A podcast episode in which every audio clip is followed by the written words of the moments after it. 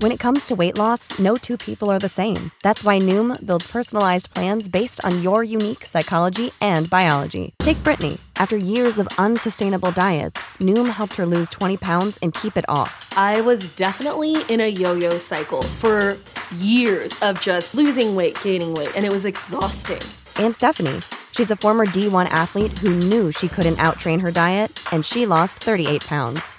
My relationship to food before Noom was never consistent. And Evan, he can't stand salads, but he still lost fifty pounds with Noom. I never really was a salad guy. That's just not who I am. Even through the pickiness, Noom taught me that building better habits builds a healthier lifestyle. I'm not doing this to get to a number. I'm doing this to feel better. Get your personalized plan today at Noom dot com. Real Noom users compensated to provide their story. In four weeks, the typical Noom user can expect to lose one to two pounds per week. Individual results may vary.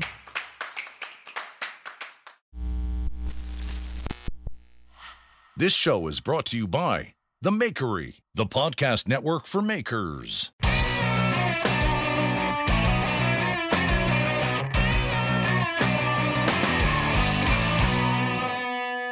Hey guys, welcome to the Full Blast Podcast. Before we get to this conversation with my friend Pat Quinn, I want to talk to you about Axwax. Axwax is a company out in Oregon. And what they've done is they created a product for axes, for hammers, for anything, you even whatever you want, whatever you got. It's it's food safe, and it's all natural. And I know what you're saying. Axes, food safe, who gives a shit about that? Well, listen, I know a lot of uh, culinary knife makers, like John, uh, Jason Knight, uh, Nick Angier, Quentin Middleton, Josh Scott, Josh Smith, Josh Weston, Josh Scott. They're making culinary knives. I'm making culinary knives. And I want to be able to make sure that I have something that I can tell my customers is food safe. That means something to me. So I, what I want you to do is I want you to go to axwax dot u s and you can go get yourself a couple pucks of Axwax. And then if you put in the promo code full blast ten, you're going to get ten percent off. So go ahead, get yourself some Axwax, get yourself that ten percent off, and thank you very much, Axwax, for supporting this podcast. I certainly appreciate it. And without any further ado, I want to welcome the person that I believe represents the modern-day blacksmith. Pat Quinn is the executive director of the Center for Metal Arts in Johnstown, P A, and I'm thrilled that you're here. How are you? I'm doing well. How are you doing? I'm, it's, I gotta be honest with you, there's about twenty inches of snow outside. I've mm. been snowed in my house. I'm recording from my closet mm. and it's, it's a little bit, dist- it's not the same as what I normally do. But other than that, it's fine. I got no complaints. Mm-hmm. Is it still coming down out there? Or? It's getting worse. It Is was, it? We had to send my wife out. Uh, my wife, uh, sent my wife out at four. We woke up at four o'clock in the morning to shovel and, And it's every two hours I've been out shoveling. It's we're going to look at twenty inches all day, and it makes me wonder why I'm here in the Northeast. Which yeah, I mean, not. I was I was in your neck of the woods over the weekend, um, and I skedaddled out of there yesterday to, to beat the storm, so I did get stuck out there. Sure. Where were you in, in New York? I was in uh, New Jersey with my girlfriend Erin.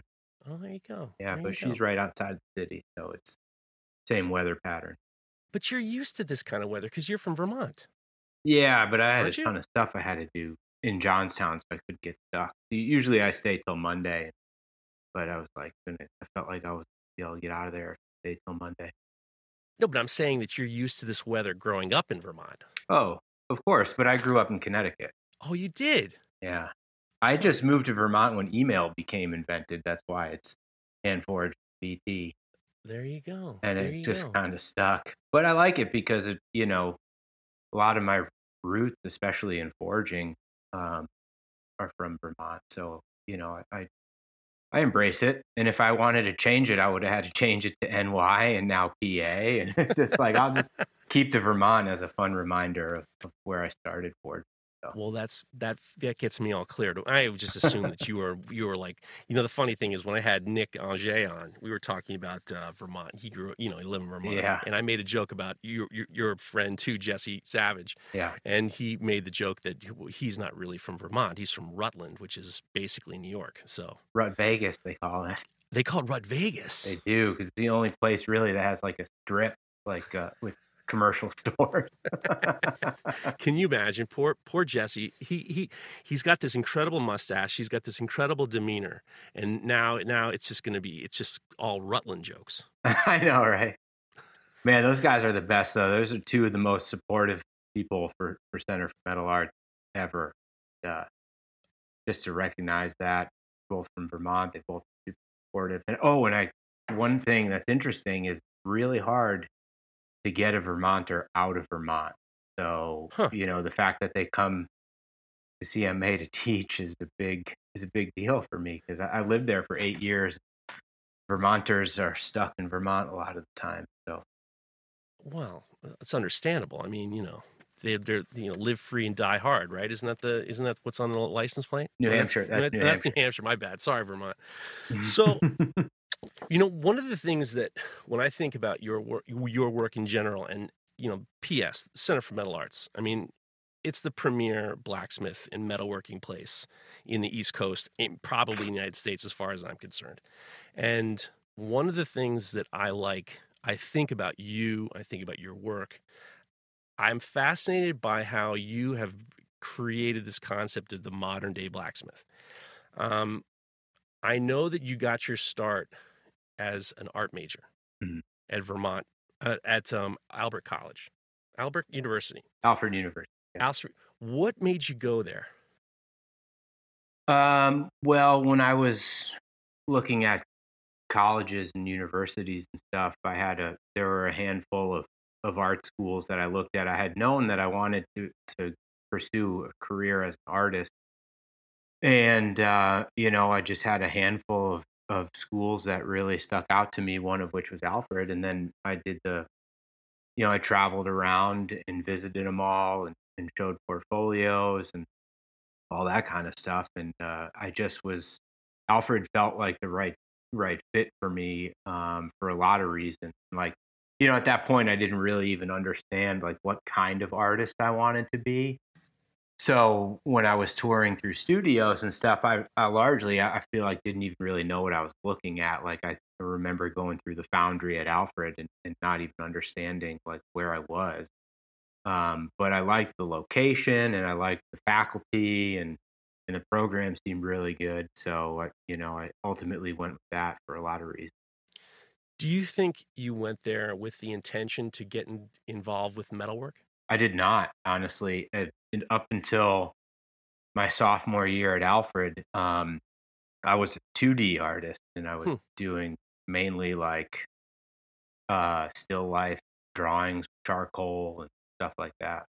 But you had this need for uh, that's the thing about, especially when you're going going to a a, a a a liberal arts college. Like I went to a liberal arts college too, and I wanted to be an art major because I, I thought that I was going to be a painter. And I ended up in a, I ended up, I tell you, it was really dumb luck, really. I had to, as a freshman, I couldn't get into the the drawing or the painting class. Mm-hmm. So I got into three D design thinking that it was how to draw three-dimensionally. I mean, if you want to know how stupid I was, I mean, I, I didn't show up and there's bandsaws and MIG welders everywhere. And I'm like, how am I going to draw over here? What am I supposed to draw over here for? I'm fascinated by the fact that um, what possessed, what possessed you to kind of get into the kind of sculpture? Well, so I had, that's a big step. Yeah, I had. I mean, I had a pretty similar experience to what you just described. I mean, Alfred University um, is known for its ceramic program, uh, but it also has a really strong glass program as well. Right. And then, you know, freshman year is just freshman foundations, which they put you through. Like we used to joke around that it was art school boot camp or whatever. You do lots of crazy things and. Two dimensions and three dimensions, but you didn't really focus on a specific studio. And then sophomore year, you got to start picking your studios. And I think um, I was interested in, in checking out glass for no other reason than it seemed cool. Um, hmm. But it was really hard to get into because people um, who actually already had glass backgrounds would go there for that. Um, and so my second choice was sculpture, um, just because I was taking two-dimensional classes as well. You needed more stuff, so I thought, well, I'll try sculpture as my second choice, which naturally is what I got into because I couldn't get into glass, thank God, at this point. But um and then, you know, the first day my professor was on sabbatical still. So the class was being taught by the shop tech, and he went over the, you know, the stick welder and talking about, all he was talking about was like alternating current and direct current and like, you know, how dangerous it was. Shit. And I was like, this is this like, I looked, I was like, I looked over at my friend. I was like, I think there's any room in oil painting open still, because I don't really know what we signed up for here, but you know, obviously stuck with it, and it, and it became really, really interesting and fun, stuff like that. I definitely remember trying to get online for the bandsaw, and then my friend Dan Levine said to me, he was by the M I G welder, he says, come over here and kid, and don't wait for glue to dry. Mm-hmm. And all I could think of is remembering those old episodes of the A-Team where Mister T, B A. Baracus has got a, a, a oxyacetylene torch and he's like cutting out a tank. Yeah. And I was like, I'm not, this is not for me. This isn't yeah. for me.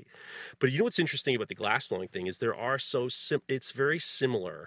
Um, the blacksmithing and glassblowing have a degree of similarities because it's very detail. It's very, it's very, it's very, you, it's hard to be spontaneous.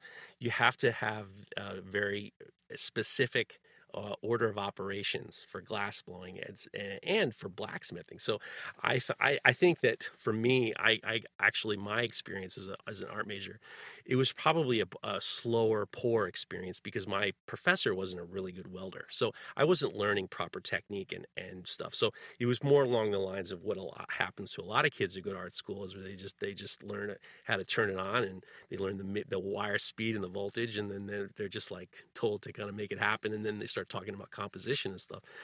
So well, I consider myself really lucky because without knowing any of that stuff, it, as it turns out, my professor at Alfred was, um, you know, I look back at it now, and he he was interested in in craft, and and I always, hmm. ever since the beginning, I always straddled the line between artist and craftsman. And, um, but fortunately for me at Alfred, Uh, my professor was just as much in, if not more, into teaching you how to properly work with steel as, you know, what was, as what the concept of your sculpture was, for instance. Hmm. So it was always like, you know, craft first, concept second. And that was, you know, kind of, I think, what shaped me as somebody who's really interested in craft. That is such an important thing that I believe that I missed out on. Mm-hmm. And I just remember taking drawing classes, and it wasn't like, you know, you had very, very specific fundamentals you had to do in the classes. And in the sculpture classes, there were no, there weren't those fundamentals. Right. There weren't those fundamentals. It was like, you know, you'd go to critiques and you'd see, you know, you could see the M I G spatter and stuff like that. And you could see how, you know, maybe the, you know, looking back at a lot of things, you, you, we didn't have that technical uh, foundation that was, you know, so critical to kind of growing as an artist. Cause you, you end up having to deal with that hurdle later in life. Mm. I'm, that's, that's really amazing. And, and, and I would imagine that that early foundation for you of technical proficiency and craftsmanship really was a much easier way to guide yourself towards the sculptures that you wanted to make. Yeah. I mean, it, I, I look at my work now, and it, I don't really think you can make something until you know how to make it. So, hmm. I mean, I don't know if that makes sense or not, but, um, yeah, I mean, it's all about yeah. craft. Well, of course. For me. Well, you know, there is that. I mean, I'm sure you've, I'm sure you know all about it. I mean, your resume is like as long as uh, you can. You could make a, you know, you choke somebody with that resume. That thing is long. So, I would imagine you've seen a lot of what we used to refer to as uh, welding voodoo, which is that, uh, you know, a lot of times a lot of people who don't know how to weld or they don't know how to do things, they they're they're looking at it from the eyes of this. This is magic, and I don't understand it. Versus looking at it from a technical standpoint. Mm. Um, so you, you finish off Alfred, mm-hmm. and then you just made, what made you decide to go to graduate school?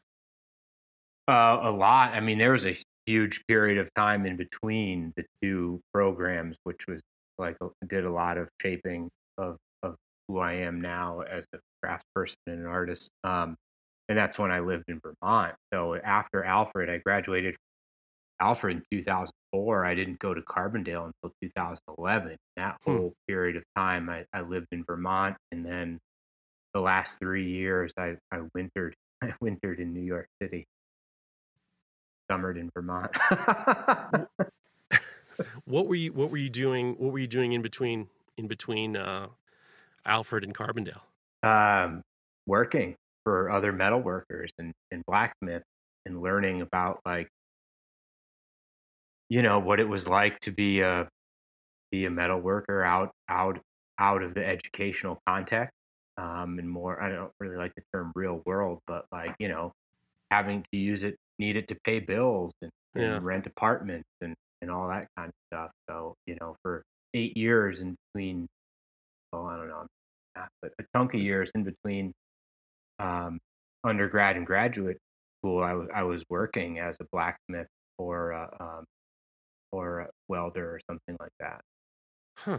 So when did you, when was the, you, the first time I ever saw a blacksmith was I had a shop in Greenpoint, Brooklyn, and I got introduced to, uh, I was working for a couple of metal workers, and then we got introduced to a blacksmith out in Long Island City. His name was Tom Ryan. Yeah, I know and him. He, he was the first guy I ever met. I guess I met him in nineteen ninety-nine, nineteen ninety-nine. And he, the first time I ever saw forging was at Koenig Ironwork, where he was the lead man. Right. And he had these monster, I mean, from, you're talking about, I was, you know, I was in my early twenties. It was the first time I'd ever seen power hammers. I saw these giant guys. He had a pile of guys from Greenpoint, Brooklyn, these Polish guys from Greenpoint, Brooklyn. And they were making, they had a mold. They had a mold under a power hammer, and they were making pineapples. And my mind was blown. Yeah. My mind was completely blown. And the funny thing was with with Tom is he he explained, because he knew I was working with these metal workers. He's like, why don't you work for me? And I'm like, well, I'm about to get married, and I'm actually going to culinary school. And he said to me, he said to me, well, you know, I went to culinary school too. I went to the Cordon Bleu. And he says, don't you know that most blacksmiths are most blacksmiths are good cooks? He's mm-hmm. like, that's, you don't have to go to culinary school, work for me. Mm-hmm. And it was like, to me, it was like, I never, I mean, it blew my mind. It completely blew my mind to the point where I I couldn't even comprehend it. I couldn't keep it. That was the first time I'd ever seen anything. It was just this on this monumental scale in my mind. Well, his shop was the first shop I ever saw a hand forged hammer.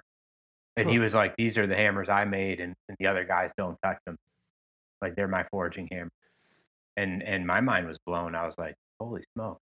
Yeah. I want to make my own hammer.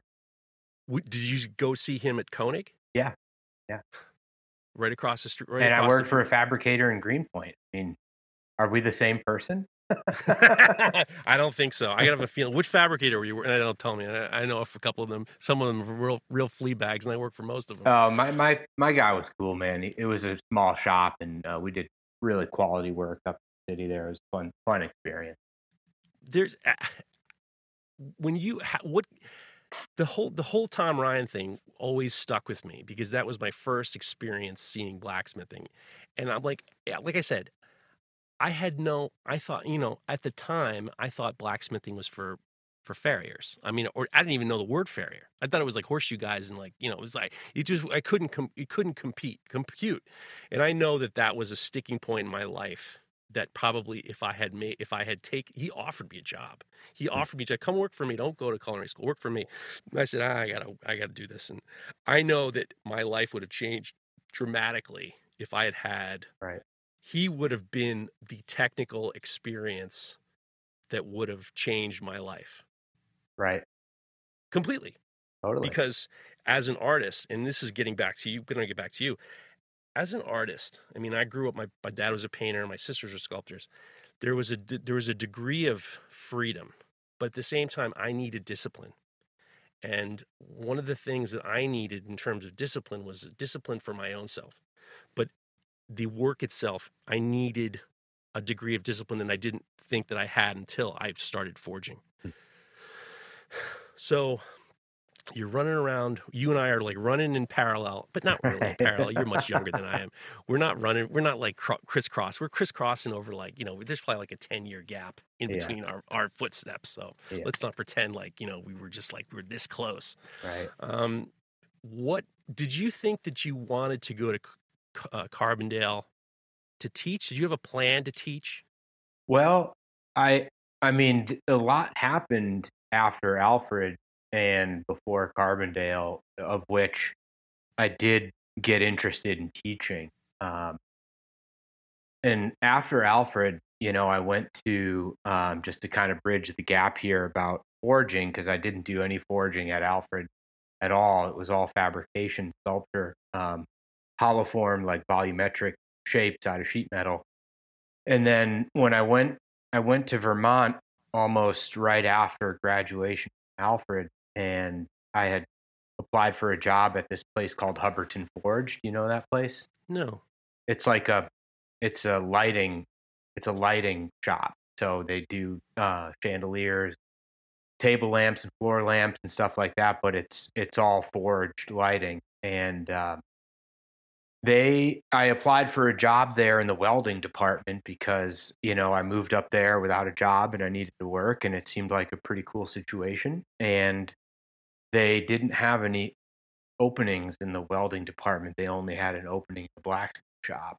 Hmm. And um, they offered me that job, and I obviously took it because I needed work, not because at that point I was passionate about forging. But obviously that turned out to be a blessing in disguise. And um, I had been, um, well, they put me right on the power hammers, basically. I remember hmm. the first First thing I did was forge under these like large mechanical hammers and stuff.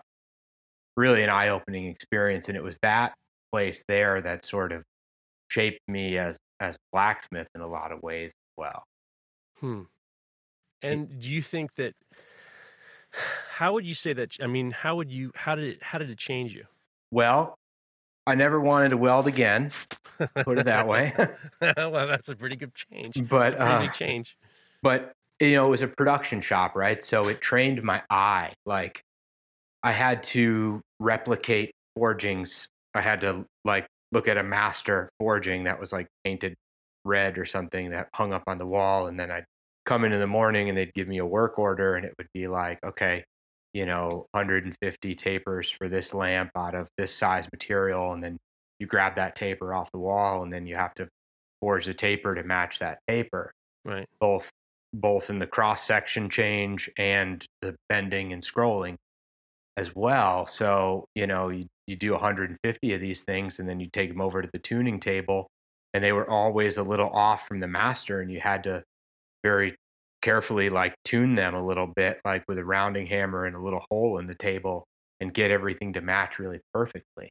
And I valued that experience a lot.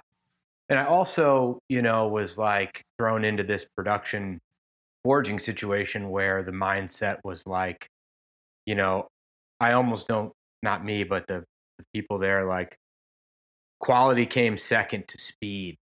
Hmm. And I felt like I had something to prove. So I always did quality before speed, right? So I was like, you know, put, sticking it to the man, you know, I was like, yeah. They're like, why aren't you making it faster? And I was like, well, I'll make mine better, you know? Um, so it was, like, interesting in that respect. Well, hmm. but, you know, it, it had to straighten forgings, like, all the time. And it just, it was really good training my eye. That Why uh, do you think you had something to prove? I don't know. I just never liked that, like, sacrifice quality for speed attitude. Yeah. And, it's but it's, in, it's tough in a, in a, in a capitalist society. Yeah. Well, I came from that art school degree. background I mean, and they were like, right. Oh, so you, you know how to, like, create things and somewhat creatively. And so there was a lot of different people there. Some people would just sit at the hydraulic bender. Some people would just sit at the iron worker and punch holes. And so they, they saw something in me. I did those, like, twist baskets that they do all the time. And sure. like the forgings that needed a little bit more, like, I don't know what to call it, but Um, and I was, like, the youngest guy there, and I quickly latched on to the oldest guy there and became buddies with him. And he kind of showed me the ropes on, like, all the hammers and all that kind of stuff. And so that's, that's, that's, that's the toughest part. I think that uh, the toughest part is coming from art school and having this idea that you're making something with this degree of passion, and you know what you need it to look like, and you know what you want to do. And you know that this isn't a speed issue. This isn't, you know, maybe you got a deadline or whatever, but you know that this is a speed issue. And then you go out into the real world or not the real world. You don't like to say real. You go out into uh, society or you go in the workplace, and then the expectation is not, they won't celebrate.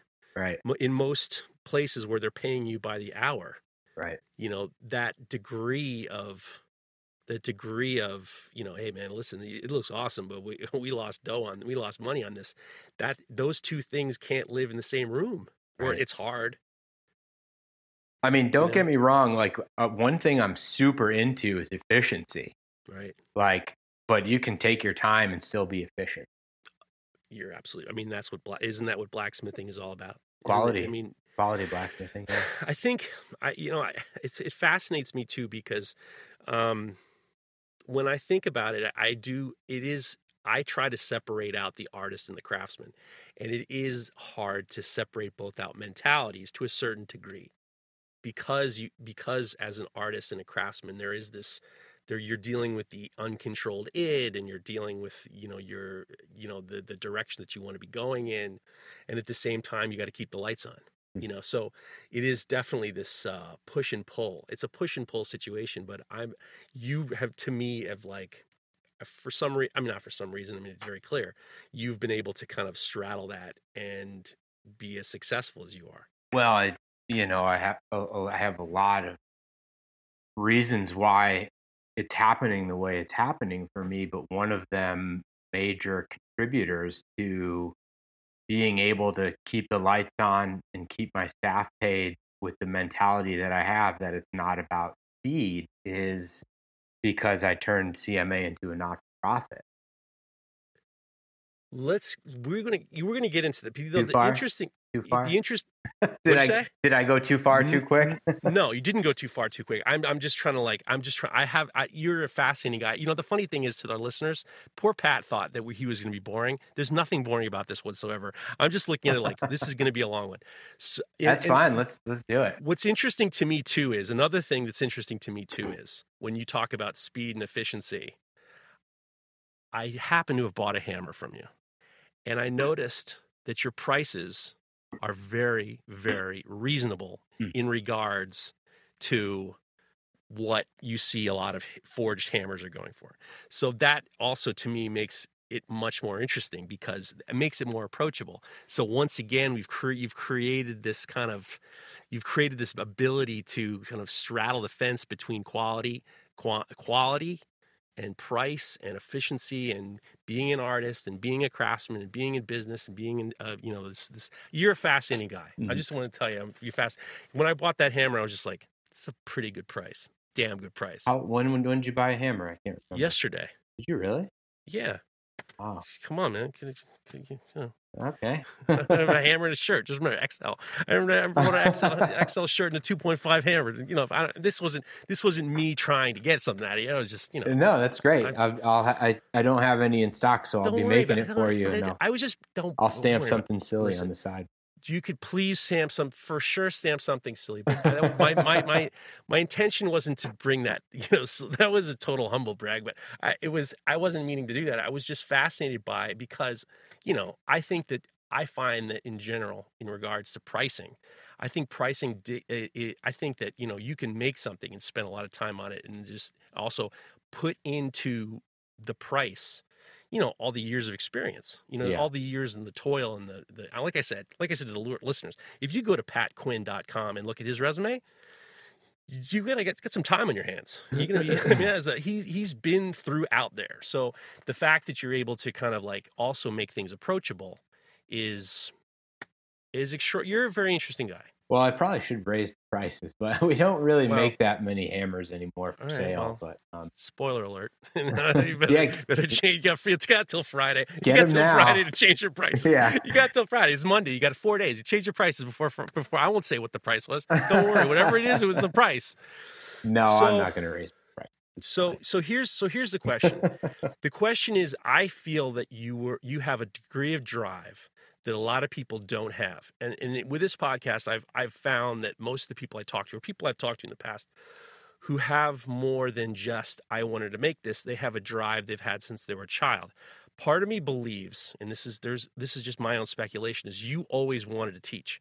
And I think that a lot of times when people do go to graduate school or to get an M F A or seek f- farther uh, farther education, it is to be a teacher. Um, you've been teaching everywhere, and I just want to get a, a, a taste of what it was like at Carbondale. I did go to Carbondale. Um, well, I did go to grad school. Specifically, obviously, Carbondale was attractive because of the teaching component there. But I, when I was looking at going to graduate school, you know, I had lived in Vermont for quite a while, and then I started doing the New York City thing in the winters, which was fun. But I was really dying to make sculpture again, and um, I felt like grad school was a good opportunity, and that's why I kind of like having that space between undergrad and grad. Was like I I. got all this experience working for all these other blacksmiths and all these other shops, fabricators, and I was able to like take that and use it in my grad school experience to help me create sculptures. But it was definitely uh, the teaching component was like a big, big part of it um, that was attractive for sure. And when I was looking at grad schools, I had no idea about Carbondale, and I just was talking to I met somebody along the way somewhere who had went there for forging, and, and I had, um, they said there's a, a school out there that has a, a Master of Fine Arts that you can major in blacksmithing. And, and once I heard that, I was like, this, that's that's the place I got to go. So I worked hard um, on the, that application, obviously, and, and making that a reality. Do you think that when you were working on your sculpture, especially going into graduate school, when I look at your work, I see a direction that is something that most metal worker, metal worker uh, sculptors miss? I find that I, I have a real hard time with found object sculpture. Me like, too. You know, I can't stand it. Well, that's the thing, and, and and I think that there's a lot. I mean, if you look at people like, I mean, starting out with you know David Smith is like my is my first taste in regards to, you know, taking found object arts. You're laughing. I, you no, have you something. been to have you been to Storm King? Uh, there's a David Smith sculpture in Storm King where there was literally one huge component of it is welded together forging tongs. So, I, so I, right there, I was just checked him off the list. So I was like, I'm done with you. I understand. Listen, but you, here's the thing. Here's the thing. I understand. Cause I, just, I know that area because actually my old mentor had a sculpture there. Lee Tribe had a sculpture there, and I actually worked on. There's actually I don't know if you ever you never noticed there, but there was a there's a giant bench made out of uh, quarters, like welded quarters, uh, TIG welded quarters. I worked for him for a little bit. That's uh, Johnny Johnny Swing, um, but. If you look at that concept of found, and you you see the other thing is, is you you have to step back a hair because you're a little bit too far into you know metalworking. Your metalworking experience puts you in that position to be able to say, I get the tongs in there, I got to go out. You know, you can tell if he, he arc welded it. You can tell you have a little bit higher of a uh, of an expertise in metalworking to to to make that decision. A lot of people when they see that stuff, they're just like, okay, all you have to do is get a go to the scrapyard, grab a couple pieces of angle angle iron. Throw some welds down here, put a little arc in there, and then there you are. I think that, to me, the problem I've always had with found object, uh, with the exception of, you know, a lot of, you know, like, um, with with the, I'm going to stick with, I'm going to stick with David Smith as the example. Mm. The problem is, is all these things have, those found objects that are welded together, have a vocabulary that you can't shake. And you're unable to, you're unable to, it's a forced vocabulary in the direction of your sculpture that you're taking advantage of.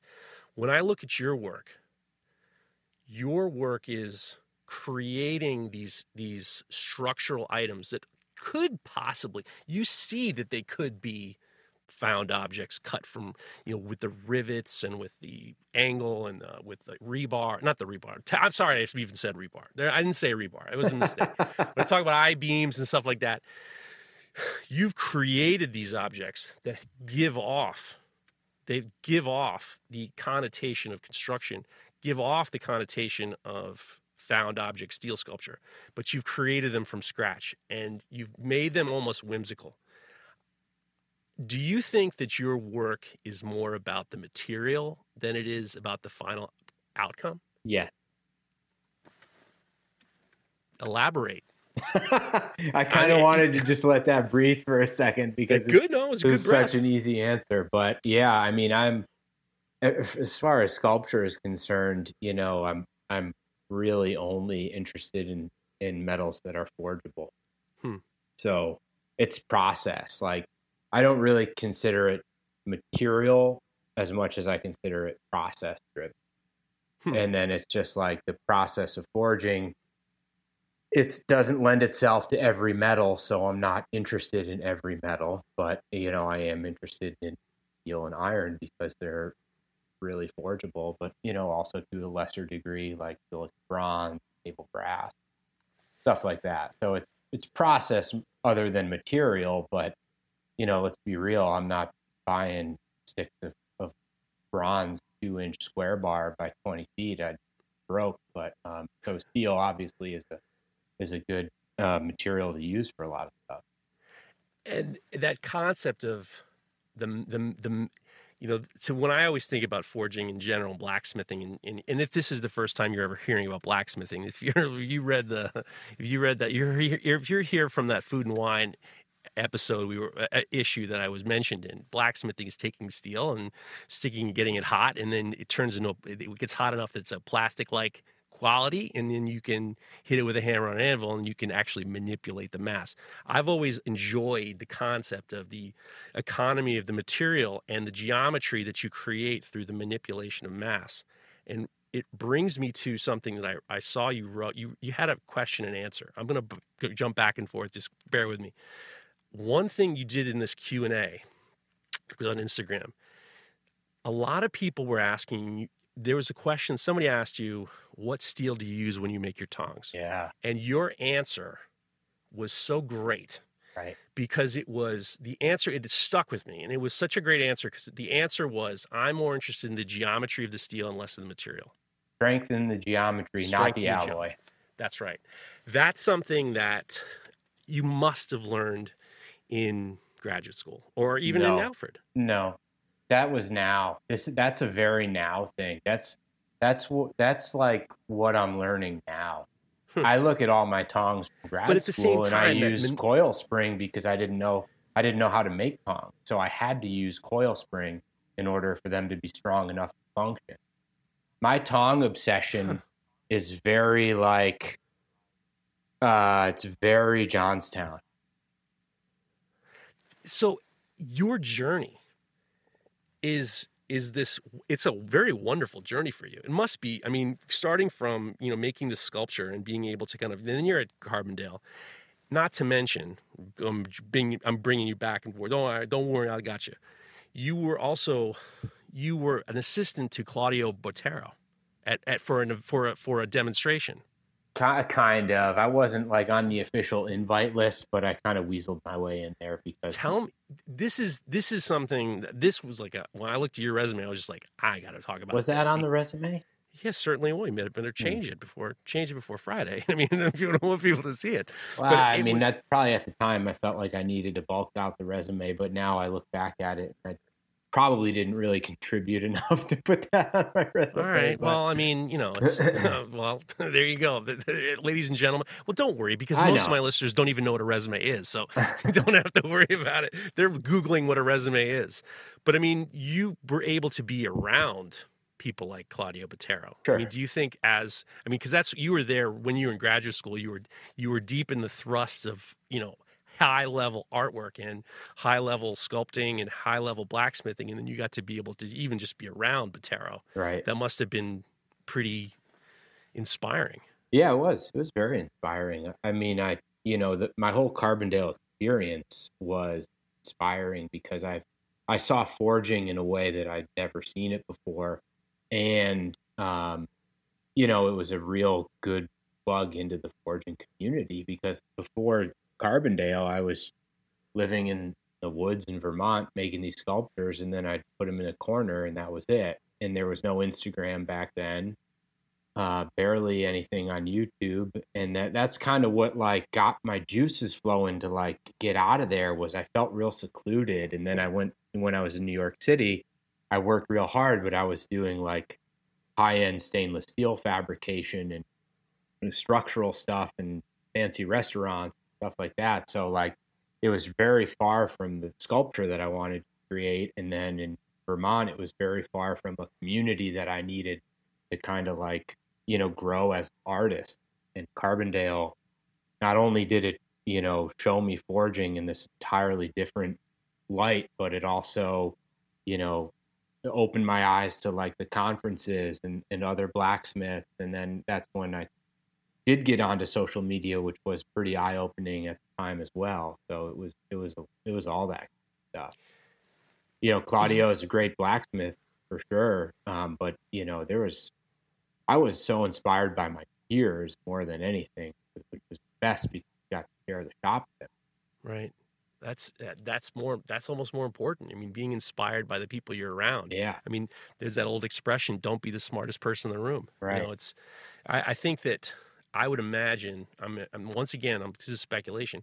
Is that where you started to do more team forging, yes. striking, and stuff like that? I never struck with a sledgehammer before Carbondale. Huh. Who, who who brought you into? Did you guys just figure that on your own, or no? Uh, you know, well. The Carbondale experience has a lot to do with who you share it with. And I was really, really lucky because I entered Carbondale the same year as Hayley Woodward. So, um, and he had done forging at Boston Community College. At, at that program, they did do striking and tool making and things like that. So he, you know, showed me a, the, showed me the light for a lot of that stuff. Because I try to explain to a lot of people, you know, I t- on when I'm on Knife Talk or, or or this, you know, because people who are listening to this podcast are very solitary. You know, you're, you're listening to this, you're in your shop, you're in your garage. Mm. A lot of people have to learn, and same same way I learned. I learned you learn forging by yourself, and you don't learn it with a team striking. So I try to explain to people that team striking is almost like a different language. A completely different language from doing it on your own. Well, it's really helpful for sculpture or contemporary work. Um, but it's also, it's a little bit, you know, and, and I don't know if I'm going off topic here, but like I, I rely on it so heavily, and I've never, I've always worked with people since Carbondale. So I've always had the luxury of having somebody to strike for me in my shop at, at any given moment. But, um, it's interesting because it's so useful, but it's, it's, um, I, I don't really want to say it's dangerous, but like we're taking well, there's these trust involved. There's trust involved, but I'm talking more like the tools, um, like a broken tool or whatever. So you're taking like striking, which has been used in forging since the beginning of the craft. But now you've got people like me and my peers that are using it for sculpture. So we're using these traditional tools and techniques in very non-traditional ways. And that can create some problems with the tooling because the tooling's not meant to be hit, you know, at an angle, swinging a hammer like a baseball bat, but like we do that kind of stuff. So it's really like transformed the way I think about the geometry of my tools and the way I heat treat them so they can withstand this abuse that contemporary blacksmiths put on the tools that traditionally weren't designed to be used that way. So what I would imagine is is being able to be around. Oh, P S Haley, you know, you and Haley are definitely a team. Uh, your team, whether you like it or not. He reached out to me not too far after you reached out to me after the Nick Angier. I'm gonna have him on too. He's he's a fascinating guy. You guys are like you guys are you have some sort of mind meld or something like that. It must be from the days of Carbondale. Uh, but, probably, yeah. But I would imagine that creating this team striking or starting to do more team striking with, with, with Haley and getting involved with having these, tr- these trusting, uh, trusting relationships with people helping you build the sculpture not only changes the way you look at your work, it starts to make you focus about your tools. Totally. Totally. And that has to change the way you look at your work. Well, because and simply put, like a power hammer on, only goes up and down. Right. And you can't really forge angles, or you can't really tilt tilt the tool. Like I'm always tilting the tool. Hmm. And if you tilt the tool under a power hammer, it's going to kick it right out, and it's really right. dangerous. But your striker can match the angle of your tool, and that's invaluable. Right. That's right. I don't have to look. It, like I said, it's a. To, it, it, I feel like I don't like to say the word lucky. I like to say the word fortunate. I feel like your path was forged without, we unfortunately use that expression, with a degree of, I mean, there's a beauty to the evolution of your work and your your evolution towards, you know, how you went out. You you you started to do more demos, you did more teaching, you taught all over the country. How did you get involved with the Center for Metal Arts? Uh, because that's but that, because just to let you know, I mean, we said we said we're ten years around each other. Yeah. We're still ten year, we're still zigzagging away, but it's just like you know, five years, five year, five ten years still. Right. Well, I, uh, you know, my lease was up at Carbondale in, in two weeks, and I saw an advertisement on Facebook for a partner slash manager needed for a metal shop in, uh, New, you know, the Lower Hudson Valley in New York, and it It turned out to be, that was, it was, well, you know, as we were talking about earlier, it's really a fine architectural metalsmith. Um, That's Center right. for Metal Arts didn't really exist more than twice a year, but, um, so that was, but it was under the same shop. So, you know, I sent, sent my images and, and resume over and, you know, Rhoda seemed interested. And, uh, so I flew out there real quick to make sure it was legit. And, uh, Yeah, took you know took the position. Or whatever. It's a, this is the fascinating. This is the fascinating thing, and, and you know this is something when I'm preparing for talking to you and talking about you know the, what the Center for Metal Arts is now. You've you when I when I got the, I worked for fine arch fine architectural metalsmiths was the key spot. It was not a key spot. It was the main part of the company. It was fine architectural metalsmiths, and then they had the Center for Metal Arts. And the Center for Metal Arts was a place where they would have teachers come in twice a year, something like that. Mm-hmm. The the main body of the business was, you know, fabrication. Mm-hmm. And the Max, the the Max had hired me, and I was there for a few years uh, with John Ledford and stuff. And I, I ended up leaving uh, regardless. And one of the things that's interesting to me is, I talked to John Ledford. John Ledford used to be there. You guys had the kind of like a, he went out and you went in, and it was like a, it was a total change of situation. When I was there, Ed Mack really was focusing on the fine architectural metalsmiths part, and it was the fabrication. And we were doing the railings, we were doing the, you know, spaghetti rails, and you know all this stuff. And and the Center for Metal Arts was very separate. When he passed away, I get the feeling that, I mean, I always felt that Rhoda, it wasn't, her heart wasn't, in, I mean, her heart wasn't into being a fabricator.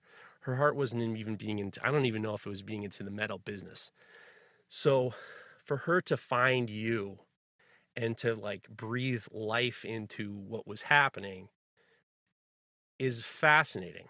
Well, it, because, go ahead, go ahead. Go ahead. No, I was. It's fascinating to me because it was a total change. I mean, all of a sudden it's a whole different thing. And at the time, you know, the teaching was really, I mean, it was very, the, it was a minor part. It was almost to the point where it was like, it was, it was just an add, it was an added benefit, but it wasn't, there was no, we, there weren't students coming from all, there were, you know, every so often you'd, he'd have some people come from Florida or something like that, or there was, but it wasn't, it wasn't a ton of students. I mean, they weren't like trying to say, they weren't saying we're going to turn this into a school and this is the school that's going to change everything. It was like, it was a part of the, the shop. It was part of the cachet of the building for the most part.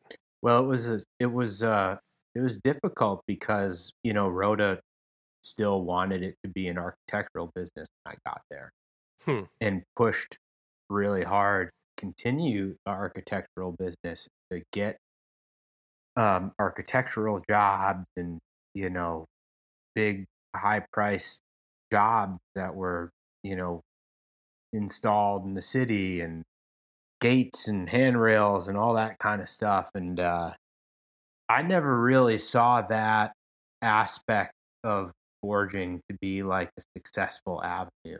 Um, hmm. It never was really why I got interested in the craft. And I totally like went there because I saw the potential for the teaching. I, I yeah. didn't understand how minimal it was when I got there. Like I sort of went there under these pretenses that it was right. like a forging school.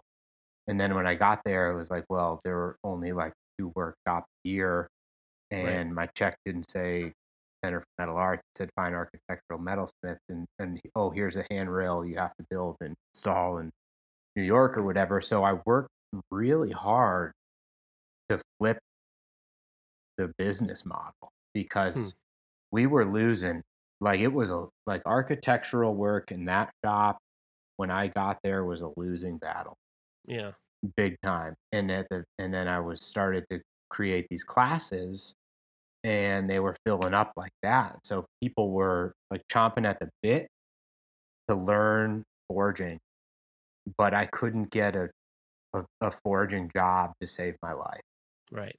I, I think one of the things is I don't think I don't think that Ro I don't think she knew I think she knew what she knew from when she was married, when Ed was alive.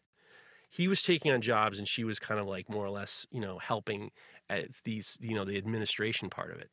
I don't necessarily know if she wanted to be involved with the school. And I think that there was a lot of fear of uh, insurance. I think that there was a lot of fear. I don't know. There was a lot of fear in regards to creating something that was going to be bigger than it was. Yeah, it's funny because we never really talked about that. Like when I would create a workshop and it would have, you know, eight students in it, that that never really came up. So I never really saw that. But when I walked in the door the first day and there was like an intern that was there, I think John John Ledford's last day was literally the day before I got there. And she was MIG welding a gate with parts ordered from the King Architecture catalog right. that were textured on like a Hebo machine or whatever, when there's like a power hammer right there. Right. And I was like, this is bonkers. Like, yeah. is this really what I walked into? And so, you know, obviously I didn't really want to do that, but people, it's hard to sell forge work. It's hard to right. sell forge work because of, it has a, It it traditionally it's hard to give the cl- the clients always ha- it has a very specific aesthetic. Like a lot of people see it as like scrolly, twisty, leafy, and especially with, you know, the clients that Rhoda had, which are fine, but um, I was more interested in like contemporary work and process stuff like that. And a lot of clients don't. It's, you know, the biggest part of getting a job that has forge work is like selling it to the client. The forging is the easy part. And so I walked into a shop that didn't really want to put any effort into right. that aspect of, of an architectural business. I, I I know exactly what you're talking about. There were there were even when I was there, there were many days where it was like, you know, we could do this. You know, there there was a there was I think that there I think that I think that the best part of, of you coming there was you getting it, because I think that it, you created something that superseded what it was meant to be, and to the point where the only similarities between what Center for Metal Arts is now and what the Center for Metal Arts is when I was there was you have a couple of power hammers. You guys saw there's a couple of anvils that I recognize, but and then the name, and that's it. Like there's there's it's I when you got there, I definitely remember. And I had been away for a while. I, I left. And then I came back a couple years later at a John, uh, Ed had passed away, and John needed some help with some welding, and I was welding for him for a couple of weeks. And I kind of squared things away with, with Roe, and we, we, I never left on bad terms with anybody. Mm-hmm. And I just got this feeling like there was definitely this, you know, I get the feeling that she, she things needed to change in a drastic way. And I don't think it was just the person. I think it was the mindset. Mm-hmm. And I think that the fact that you were able to kind of come in there and just kind of breathe new life into really what it is, is, is stunning, is stunning. And I remember the first time I met you, I came by to, when you got there, I, I, I remember being, trying to be as supportive as possible in terms of just giving you all the best vibes as possible. I put myself out there to help you as much as I could. I remember that was the first time I met John Ariani. This is the first time I met Sunset Forge. That was the first time I met Alex Steele. It was at the Jake James. You had Jake James come in and teach this amazing sculpture class. Mm-hmm. And what was amazing about it is the idea that these people were flying across the world to be involved in this group sculpture project. That's a tough sell. How'd you get that? How'd you? How I mean, you that's an easy sell. You know what's a tough sell is trying to sell totally. a client a rivet over a weld. That's a tough sell. But huh. when when you got some uh, internationally renowned sculptor coming to your shop, I mean, I, I had to turn people down for that shop. There were just too wow. too many people, and that is the difference between what I you know, the creating an educational shop versus an architectural shop. Yeah, but I mean, it's also the willingness to have people come into your shop. It's the willingness to have, uh, it's the willingness to have, you know, people coming in your shop and creating a curriculum. Mm-hmm. I mean, what you did, I, you, when I came and I saw you guys with the, the group striking, for me, I mean, like I said, it was a, it was a totally foreign language to me. Mm-hmm. And I was so, I was so, I was, I, I, at this age, at the age I'm in now, I'm very much more philosophical than I was when I was in my twenties. I'm far more interested as as a student of what happens and what and what I do what I do and I don't know. I had this incredible. I just like loved watching you guys all work together. I loved the first time I ever saw a set hammer. First time I saw a striker in real life, and it was something that like I mean it was it was beautiful. And seeing it in the space that I used to be in, it was this. Be- it was a longing. I had a longing and being like. I, I'm a little too, I, I came in too late. I came in too late. Yeah. So Florida, New York, you, you get everything. And then you, you're heading down to Johnstown, P A. Hmm. What was that like? How did, it's such a huge, it's a huge difference. I mean, there's, from, you go ahead. I was going to say that there's just a monumental difference between the confines of the Ice Forge, this giant barn, to this facility. I mean, it's like, I don't even think facility is a big enough word to say what you're, where the Center for Metal Arts is. Tell me, how did you find out about Johnstown, New York? I mean, or Johnstown, P A. I think, can can we still talk about Florida real quick? Whatever you, whatever you want. I mean, when I got there to, to Florida, uh, uh, I was like, okay, cool. This is it. You know, I'll, I'll be here forever. This is, you know, big shop with a lot of potential and equipment and all that kind of stuff. And I feel like the program that I was growing outgrew that shop three years.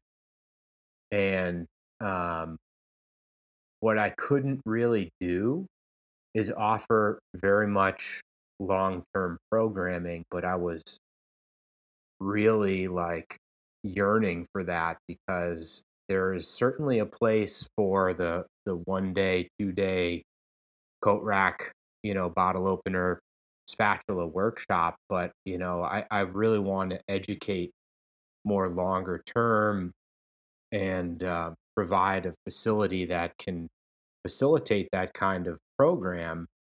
And I, I wasn't really able to do it in New York, and I kind of like maxed out at that facility. And um, you know, I didn't really realize it at the time until I found Johnstown. And then when I found Johnstown, I came there specifically for the uh, historic industrial forge shop, but very quickly realized the potential that the city had to facilitate growth C M A, not only like on what I call our campus now, which we have four buildings from one in New York, but also student housing. And it's like when we, you know, everybody sees the big friggin' power hammers and shit, and they're like, oh, you know, whatever. But what the most transformative thing for C M A has been student housing, and hmm. buying student housing in Johnstown is affordable. Buying student housing in New York is not. No. So, you know, once we were able to acquire student housing, we have this old eighteen hundred church rectory that can house ten students, and it's within walking distance to the shop. And now I'm able to have a six-month internship program, one- and two-week workshop, six-week workshop, you know, conferences, like all this kind of stuff. And it's really been super helpful. the what the, it's it's it's amazing. It's amazing. And the fact that you're able to actualize that change from this shop where you were maxed out. I mean, you know, New York, one one of the benefits of the of the Florida New York shop was it was relatively close to the city to the point where people could, you know, they could travel, you know, whatever. But you're right. I mean, people were having, you know, you get, you know, you had to rent the car, people were flying, you got to rent the car, you got to do all this. The fact that you're able to have this huge facility where you can actually house people. Yeah. Changes the curriculum. It's transformative. Sudden, yeah. I mean, it I changes. The, yeah, totally. Could just teach. You could teach whatever you want. You could offer whatever you want. I mean, there's a difference between, like, you know, somebody coming to C M A now and, and, and paying for five nights at C M A housing versus staying at the Holiday Inn in Warwick for five. Right. Nights. You know, it's not, one, it's not desirable.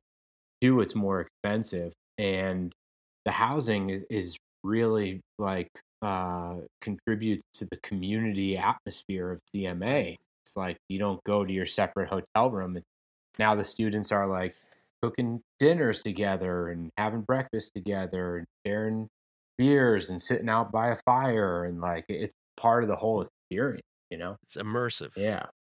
And then, you know, the instructor stays there sometimes too. So it's like, not only are you interacting with this person in the shop and they're teaching you about the aspect of the craft that they're professional in, but also you get to like go spend time with them later and, and learn about them personally and like, you know, how the two intermingle and all that kind of stuff. Wow. It's an intimate situation. Yeah, totally. So how did you how did you find John's? How did you know that this this opportunity was around? I I love this story, man. Um, Good. It's it's uh, pretty funny, but you know, I saw a picture of that double arch hammer on Facebook, and in one of the blacksmith groups, probably like one of the Pennsylvania area blacksmithing groups, had posted it or whatever, and I was like, "Huh, I just you know that that's."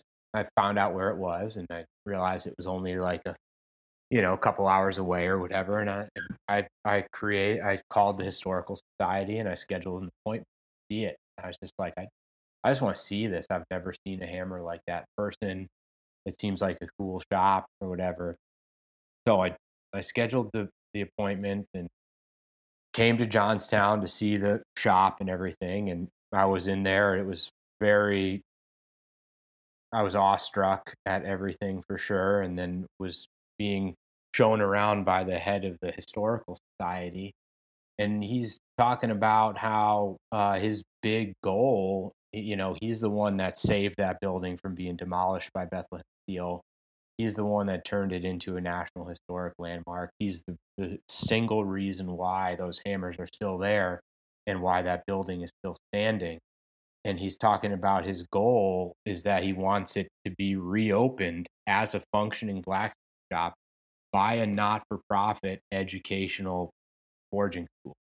So you're you're basically saying the waiter showed up with a silver platter and said, "Here, sir, here's your here's your dinner." Kind of, and he was like, and then I he didn't know what I did at the time. I was just some blacksmith that wanted to see the shop or whatever, and I said, just kind of all so friggin' matter of fact. I was like, "Huh, that's exactly what I do in New York," and he goes, "You want to move your school here and reopen this shop?" And I said, "Yes." And then we worked really hard for a year to make that a reality. But um, wow. It was kind of as simple as that. But it's all about being at the right place at the right time, that shop being in the right city. You know, he had searched for a blacksmith to reopen that shop for ten years, and he'd been to ABANA conferences, put ads out in local chapter newsletters, and you know, to the best of his ability, spread the word in the forging community that this shop was available and, and, and there for the taking, basically. But it's such a monumental task of refurbishment. It nobody approached it from with a not-for-profit organization. And the only way I think somebody's going to refurbish that shop and run it again is through um, philanthropic grant fund. So why, I mean, I mean, this is with all due respect. What stopped? What in the ten years? How come it took ten years? Because nope, everybody would walk in there and be like, "Wow, this is freaking sweet," but I don't have the money to do it. So, what gave you the idea? What gave you the like? I mean, I feel like you have so much inner fortitude. It's like oozing at your ears. Well, how did you get the idea to do a nonprofit, and how did you find out how to do a nonprofit? Well, it's a big undertaking. It is a huge undertaking. And, and you can ask, you know, Dan and Kyle, the guys I, I obviously still work with Dan, but Kyle worked with us in, in, in Florida, New York. And there was an entire year where they didn't see me and I barely forged anything because I was doing paperwork, turned the business into a not-for-profit. But I knew, uh, you know, and I was so naive at the time. I, there was a, a foundation that I knew was supportive for, for blacksmiths and forging. And so my thought was, and they support educational institutions. So I was like, you know, I'm going to, I'm going to see if I can get a grant for them. So I wrote a grant application and they approved, you know, the, the grant, but under the stipulation that I was a five oh one c three organization, of which I was not. So I couldn't get so the what money. Is that? What is that? What is a five oh? What is that? It's a not-for-profit. So I couldn't get the money. And then my wheels were just spinning, right? Because I didn't want to, I was it, like making railings and gates for me in that shop was dead. Right. I would hate forging right now if that's what I did. I wanted to, at the time, like the The school was taking off, man. It was going right. really well. And the, and the reputation was building. We were creating this strong, like, visiting artist workshop series, attracting people from all over the place. And that's where I wanted to put all my energy because that's where I saw the most return of, on investment and where my heart was. And, um, and I just, you know, from research or whatever, I thought, like, well, if I was a not-for-profit, that would Um, opened me up to grant funding, and you know, grant funding can help a, a school grow. Hmm. So that's what I did, and I'm, I'm pretty fortunate at the moment because you know I am a not-for-profit that does create a certain amount of revenue from you know its workshop, school sales. We do a small amount of commission work, so I don't rely I don't rely on grant funding. And I never want to be the kind of mm. business that relies on grant funding, but I use it to uh, to grow.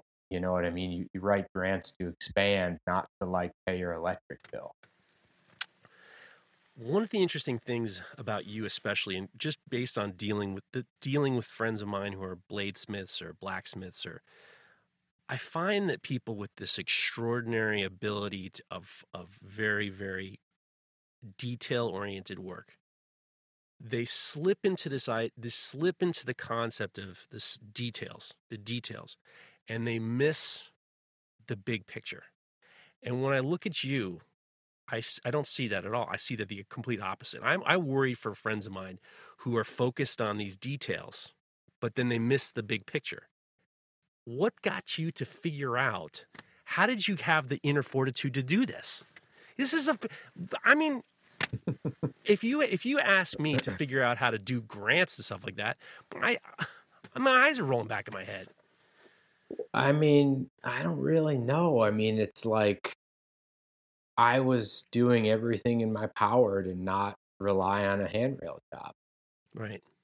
And you know, I would much rather spend my time writing a grant about the importance of of a quality forging education to the craft community than, you know, measuring some rich guy's handrail right. and compromising what I really want to do with the material to make this person happy.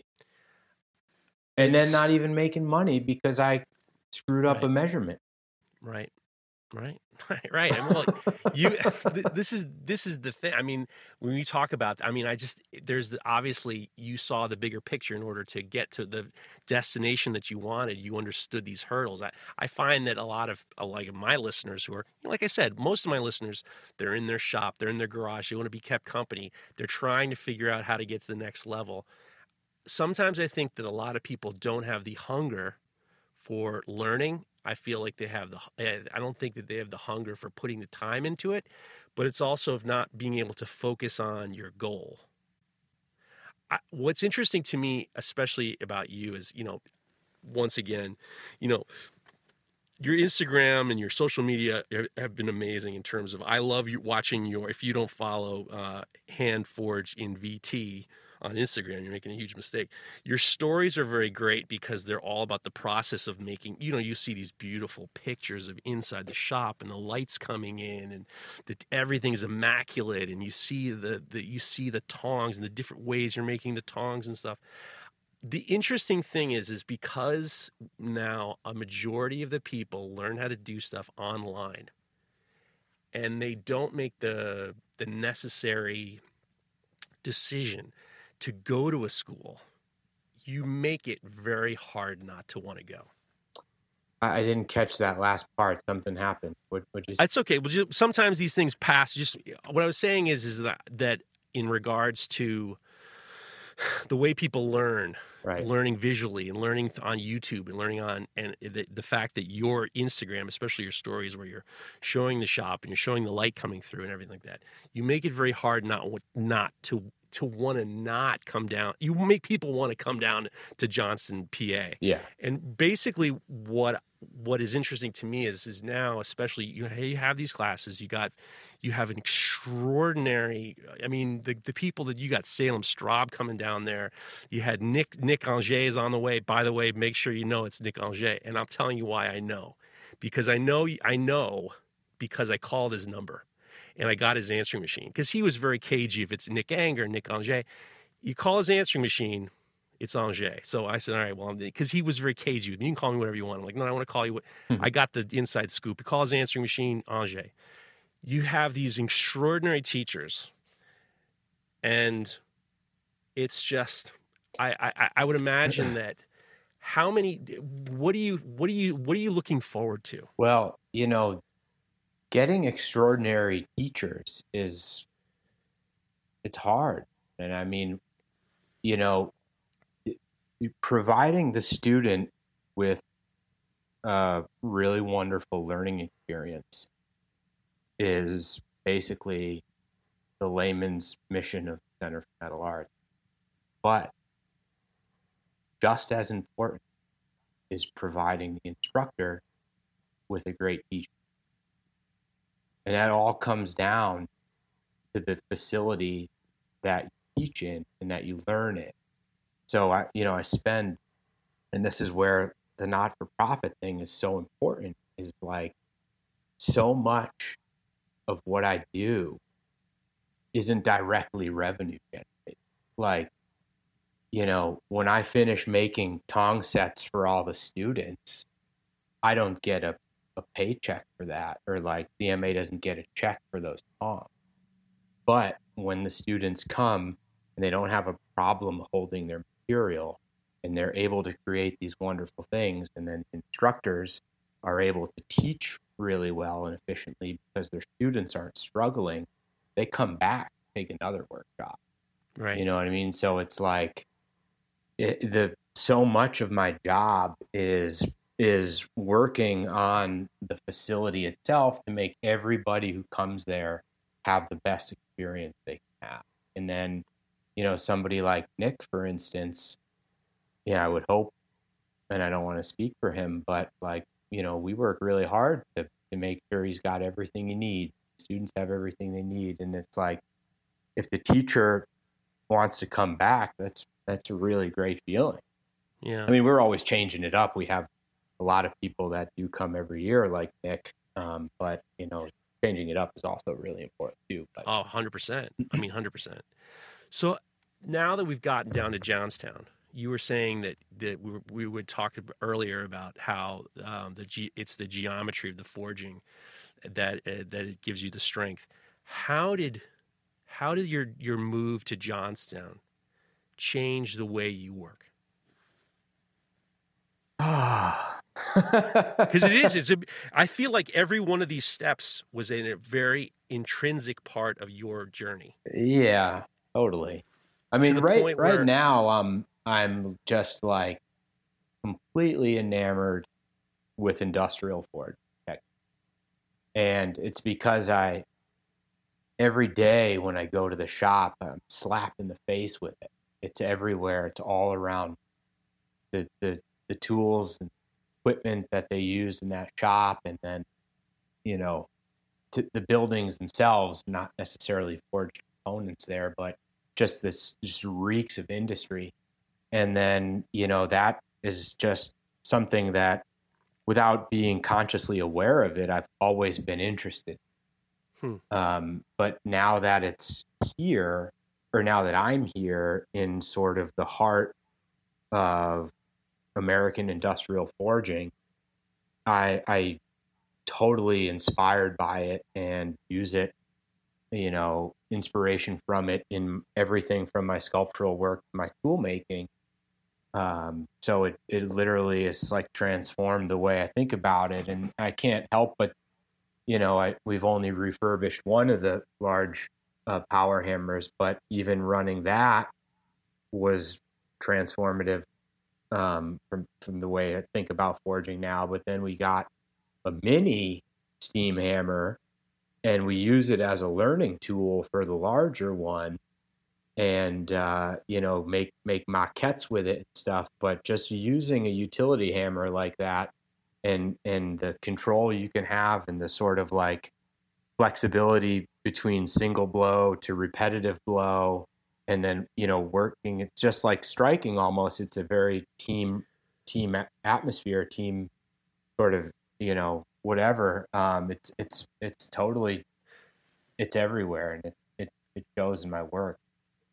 So can you just describe the difference between like a regular power hammer to, or a, a power, describe the difference between the power hammers that you have and the steam power hammer that you, you're using? Uh, my... typical experience has been with self-contained air hammers, or to a smaller degree mechanical hammer, of which, you know, they forge uh, much quick, very quickly, like repetitive blows. And that's really good for uh, breaking down stock, you know, open die forging, that kind of stuff. We use a certain amount of handheld tooling on hammers like that, but when I first started using a utility hammer um, with an operator, it, it changed the way I literally changed the way I thought about forging, because we started to be able to do these really deliberate uh, single blows that could be anywhere from, you know, so light that they wouldn't crack an egg to like earth shatter. Hmm. And then, you know, I just really love the deliberacy of that. And then to go back to like, you know, how I thought, how my comment about being real interested in efficiency is like when I forged under the three thousand pound Chambersburg for a while, you know, I, I like, I didn't know what the hell I was doing, and I didn't know how to make a taper, and I didn't know how to do any of this stuff. And like, one, I probably didn't have material big enough to even justify using that hammer, but the dies were like so big that it was just, everything was just getting blown out. And it's hmm. like, I, I use really small dies on my self-contained hammers because they're more efficient than a big die. So when I stepped up to these bigger hammers that had big dies, what became super important was the tooling. So in order to make a taper, I would use a handheld buller tool, and I would leave the material still on the die. Like you and I think of forging a taper and you're pulling that material as the hammer's forging. Well, this is so big that I could just leave the material where it was and move the fuller, because hmm. you needed to concentrate that blow and get the material to move in the direction you wanted it to. Otherwise, flat die and flat die is just going to go in every direction, and then you're right. not controlling it at all. And so now, like, just learning about that and be like, ooh, get it tickling that funny bone. and then having the four hundred that operates the same way as the three thousand. You know, we're using it like that, and then we're creating these smaller forgings that we can then go over to the three thousand and have some sort of, we can scale it up and have predictable results. Hmm. So I would imagine that that it was a transformative, because it really took your team, because it's because you say you have an operator, so someone's sitting on the side of it, yeah, and they're and they're instead of it, you know, using a foot pedal, you have a I don't know what you what you call it, an actuator, a brake. I have no idea what you call it. I mean, and and then, and then you're having communication mm-hmm. with uh, two other yeah, people. It's crazy, you know. And there's not a lot of people out there left that run these hammers or have run hammers like this. But um, and then and then there's a guy like me is like, I have no interest in making parts for industry. Like, I want to use these hammers to make sculpture, but I I want to know how to use them properly. Hmm. And then. Um, So just trying to like find anybody that has experience on these things has been really difficult, but also rewarding, because there are some out there, but then, you know, then you, you hope that this old industrial blacksmith is open-minded enough to like work with an artist per se, yeah. You know what I mean?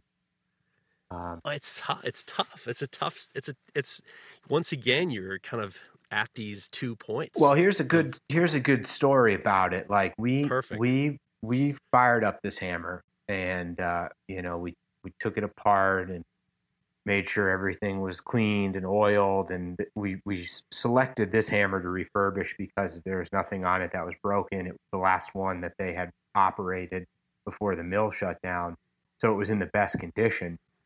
So we didn't have to remachine any parts or anything like that. I simply took it apart, what we needed to, some of the valves, cleaned them, put them back together, plumbed the air to it, stuff like that. And then, and then you got, you know, guys and gals actually, you know, standing there like with a functioning three thousand pound utility hammer who've never used anything like that before. Not, not only a hammer that operates this way, but a hammer of that size.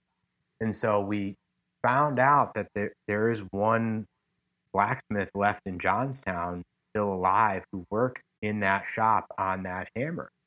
Oh my and God. We invited him to the shop, and he's just the nicest guy in the world, but I'm super excited. I'm like, oh man, this guy's gonna like, you know, tell us how to use this hammer, um, because you can imagine how nervous you are when there's air to this thing and you got your hands on the handles.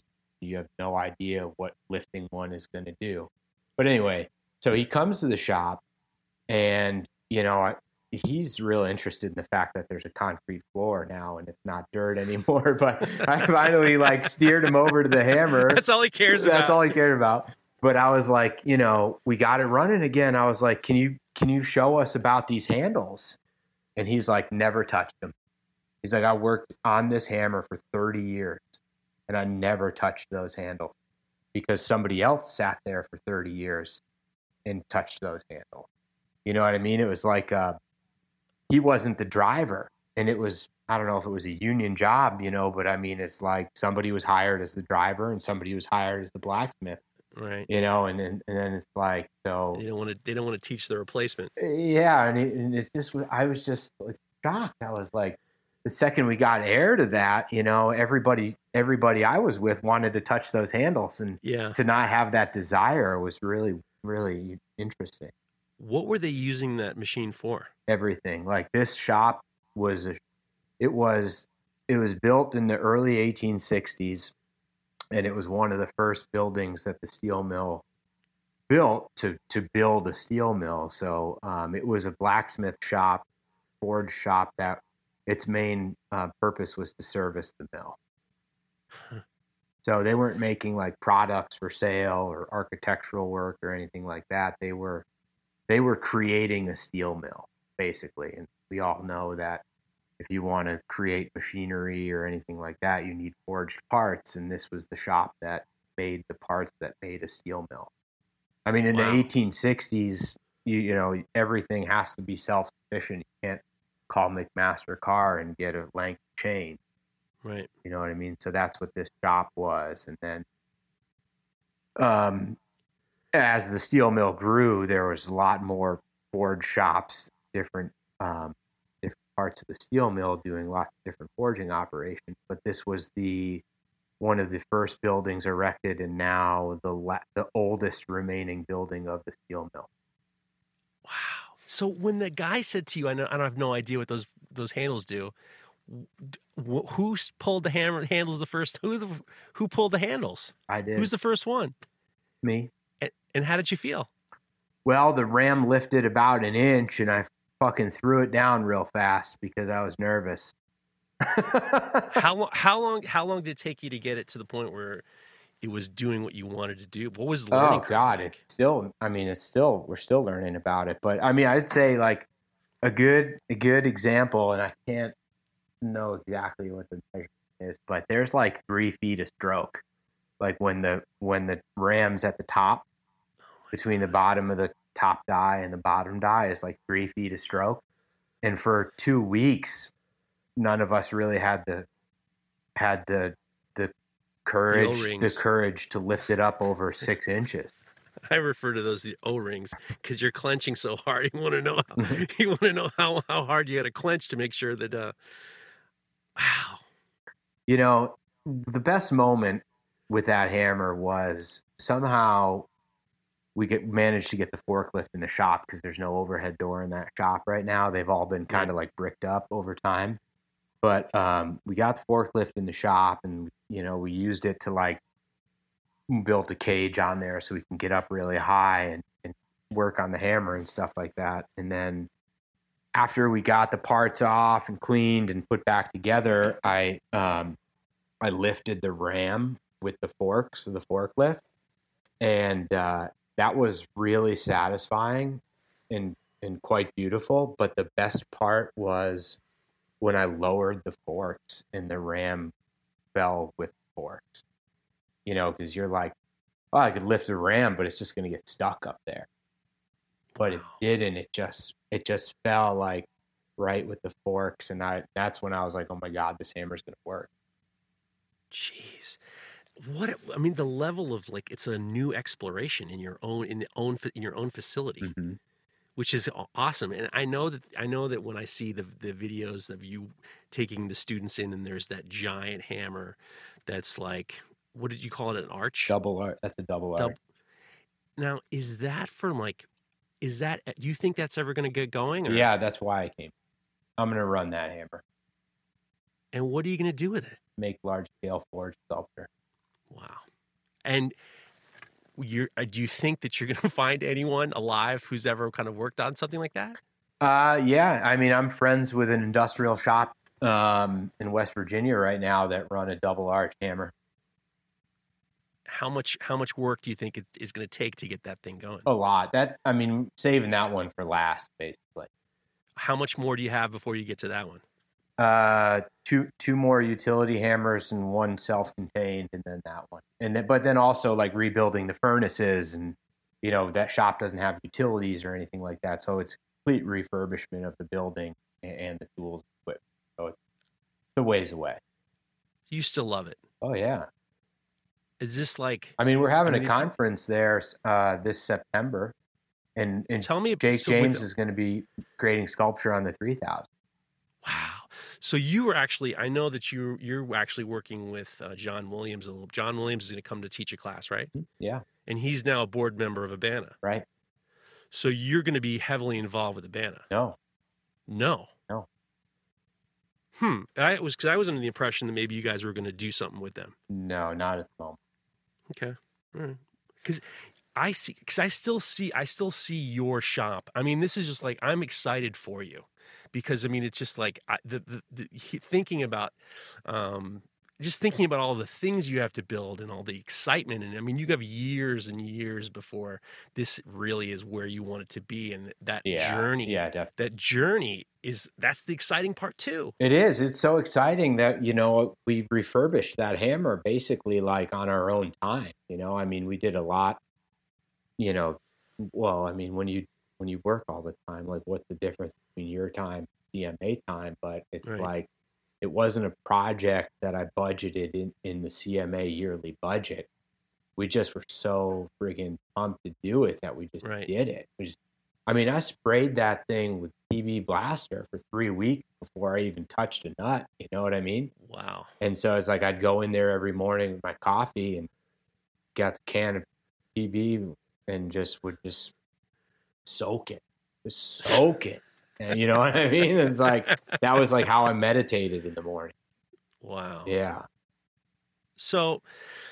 So back to the classes and stuff like that. One thing that is new, I think, and tell me more about this, and this is interesting, um, is tell me about the notebook. Is it called a notebook? Yeah, I call it I call it the digital notebook. Digital notebook. Yeah, it's something new that, that I've been working on now for a little while. Um, it, I'm not quite sure the capacity at, at which we're going to do it, but just, you know, an effort to put put something on par with our in-person educational program out there on the internet for, for students that might not be able to like come to the shop or, you know, with, with all the COVID stuff. I understand that traveling's not very easy and businesses are slower and half capacity and stuff. So it really was kind of like something I've been wanting to do for a while, but used this twenty twenty as an opportunity to like, you know, put together some classes, stuff like that.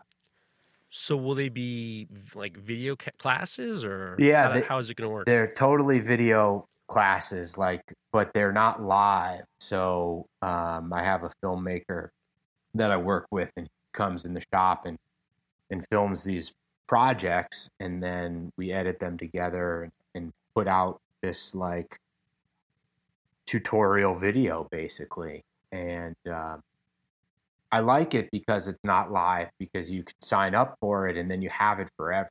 And that's kind of like why I call it the digital notebook, because, you know, I I, I kind of see it as like a resource or reference guide for, for aspiring blacksmiths that are learning. And, you know, it's like when you take notes at a workshop and then you're back in your shop, you look back at your notes when you don't remember or you need inspiration or or something like that. Like this kind of like the digital could be like the digital version of that per se. So anybody can go, anybody you're is it you you pay for the classes mm-hmm. or yep. And then and then once you, you sign in, you create a password and then you have the ability to audit what classes that you want. Totally. And the, then from the digital book. Yeah, and then they all, you know, go into a library for you and then you can You can access them whenever you want. And I work really hard with our filmmaker to like break them up into chapters that are clearly labeled, that identify certain steps. And so it's like, you know, I want it to be real easy for the participant to like go back and be like, oh, shoot, I, I don't remember, you know, what was the step after this or like what was this measurement? You know, I couldn't remember. So you can go back, look in your library, and there's these clearly defined chapters that outline all that stuff for you and make it very easy for you to, to go back and, and look at that stuff. This is very generous because I remember that anytime I've ever taken a class, I had to take notes for a couple of reasons. Usually it was because uh, Ed was making me take the classes, and because he was also paying me, I had to make sure that I knew what the fuck was happening. So I was constantly taking notes. And what I noticed was a lot of people who do take classes, mm-hmm. I mean, maybe it was my generation or the generation was going there. A lot of them, I make the joke, they're standing around their Carhartt pants with their, their hands against their belts and they're just nodding in approval as in like that they're like a peer or something like that. Right. And what always ends up happening is you miss this minute step that that is the difference between failure, not failure and success, but like getting yeah. it and really getting it. Yeah. And, and and it's always like, well, you're supposed to hold it, you know, at a thirty degree angle on it, not the sharp edge, but it's got to be at the rounded co- corner mm-hmm. of the anvil. And there's always these tiny, tiny things. And I would always see these people. No one ever took notes. Right. And they were always missing. And I think now, especially with the way people learning on YouTube and the way people and everything else, they think that they know. And it's very similar to art. You know, a lot of times people draw what they know, not what they see.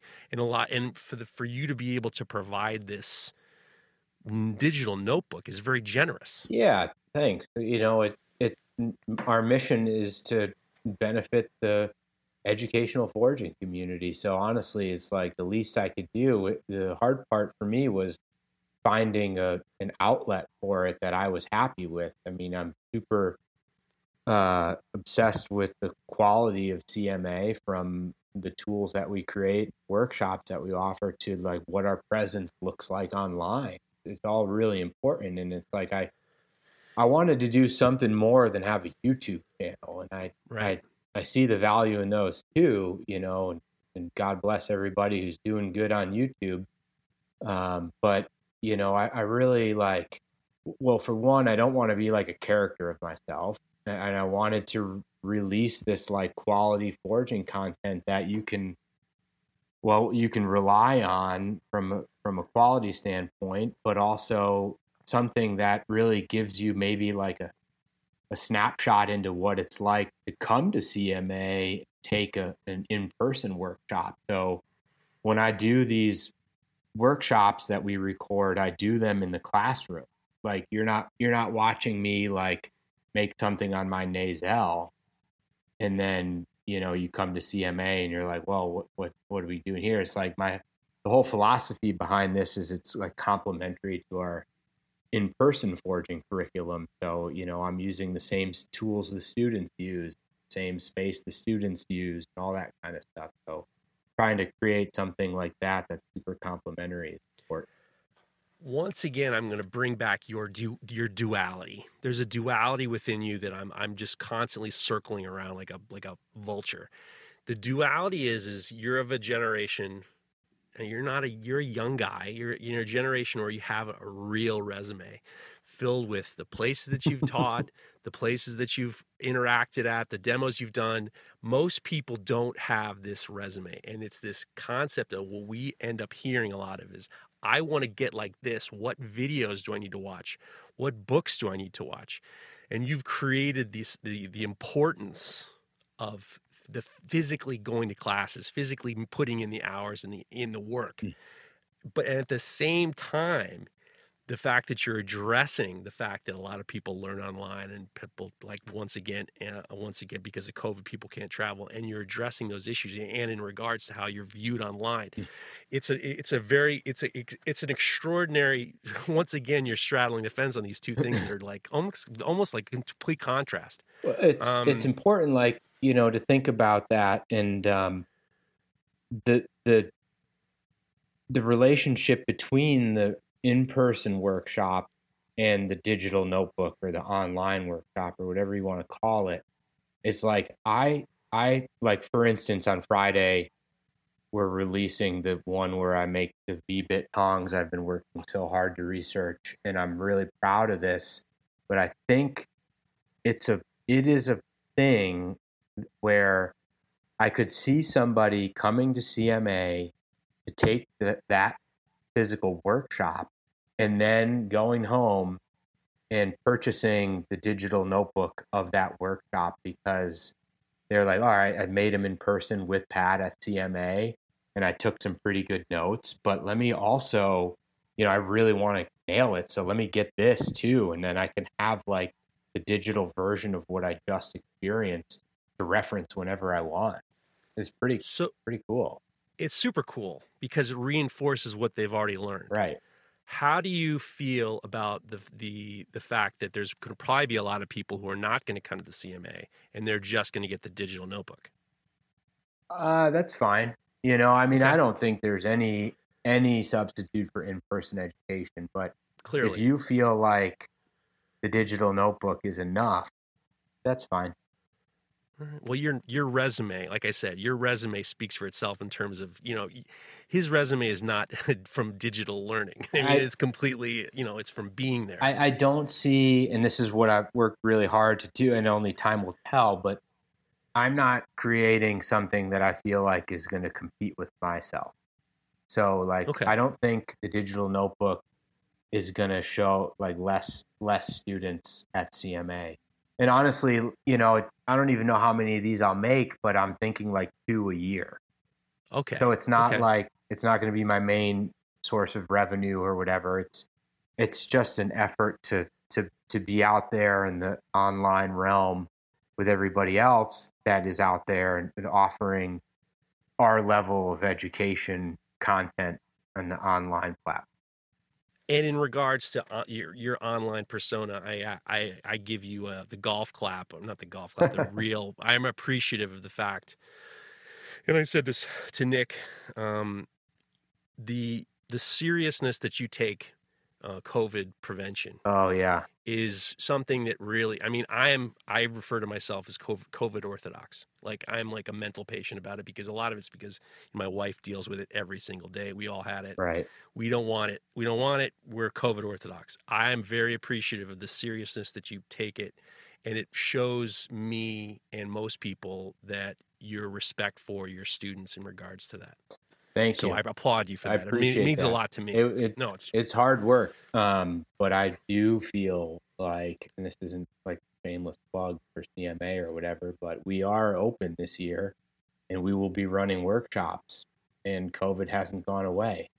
But right. I, I, I feel like I've created a safe environment, and it's a shame that wearing masks has become politicized because I think it's a really good way to be safe. So, you know, I have asthma, you know, and I work in front of a furnace and I wear a mask every day. And like, right. So does Dan and so does Courtney. And it, it's not that big of a deal. You know, to me, I see it, I see it more along the lines of you get invited to a party and then all of a sudden before the party, you come down with the flu. Do you go to the party? No. You don't want to get other people sick, right. You know, so it's just like, if, if it's the least you can do is wear a mask, I yeah. mean, you're just, you know, I don't want to show up to a party and all of a sudden I get a call, you know, a week later. So you got everybody at the party sick. That's yeah. just, just, it's just simple to me, but I appreciate the fact that you do that. And let's, let's do shameless plug time. I mean, what's going on with you well, now in the C M A? And I tell you what, this has been so much fun. And I, and I know that we're going to do this. We are doing this again. I'm, I know, cause you, you were worried. You thought that this was going to suck. And I, I, I knew it wasn't going to suck. This is a fantastic. I have the chills, the chills of, of a good episode. So I'm super pumped and you're always welcome back here, but let's shameless plug time. Okay, what are we plugging? Whatever you you tell me. The Center for Metal Arts, as far as I'm concerned. I, I mean, don't know. Go, go to our website and sign up for something. Sign up for something. Come buy a T-shirt. Go buy a hammer like me. He'll put. You know, he, he'll he'll look at the the list when he gets them. You know.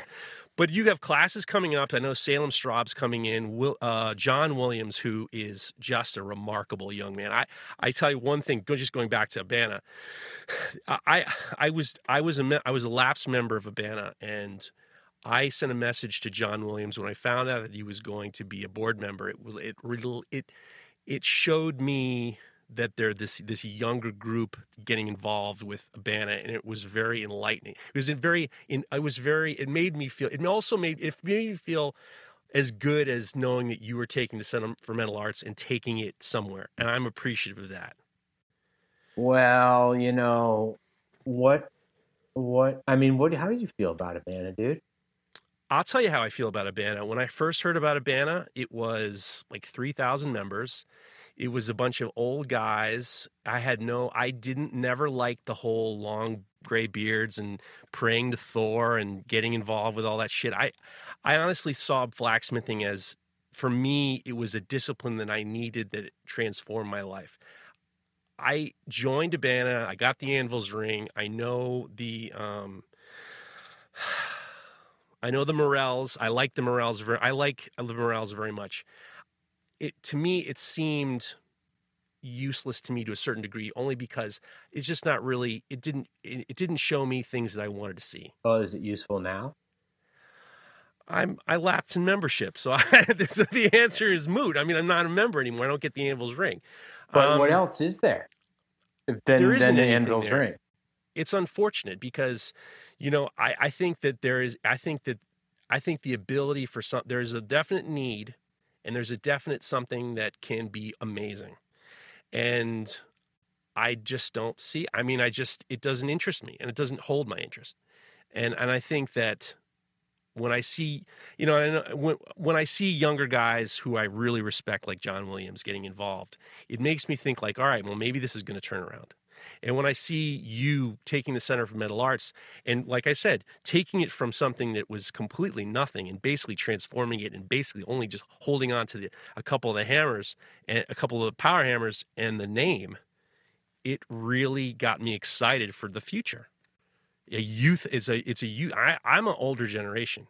And I, I'm finally coming to the grips with that, and I'm fine with it. I, I'm, I'm now sitting, you know, enjoying watching what's going on. I'm enjoying it, and I'm looking at younger guys like you and long, younger guys kind of bringing it back. And this brings me to something that I've been asking my, I've been asking for years. What is, when I, when I ask what the role of the modern day blacksmith is, you to me are the person that personifies the role of the modern day blacksmith, because you're taking old techniques, you're taking, you're, you're showing respect, and you're showing, uh, you're showing respect and importance of those old techniques. And then you're trying to be more innovative to a current environment. And that to me is very valuable. And I think that there, I want the same thing for ABANA, because I mean, I mean, you know, forging right now, dude, is experiencing, and I'm sorry for trying to wrap this up, but um, no. it's experiencing like a, it's a really exciting time to be a blacksmith. I think using forging, the process of forging to create sculpture, is a relatively new idea, and new, new from like the nineteen seventies. But if you think about the entire lifespan of the craft of forging, that's, that's relatively new. And to use it as an outlet for sculpture is super exciting. And I think there's a lot of people right now that are doing some incredible things with like such a traditional and, you know, usually functional craft, a sculptural context. It's, it's super cool. And I think that is part of the relevance of being a modern blacksmith, because it, it doesn't really, it's not a necessary craft for society like it should be. So, Um, that's how like C M A tries to stay relevant with, with forging.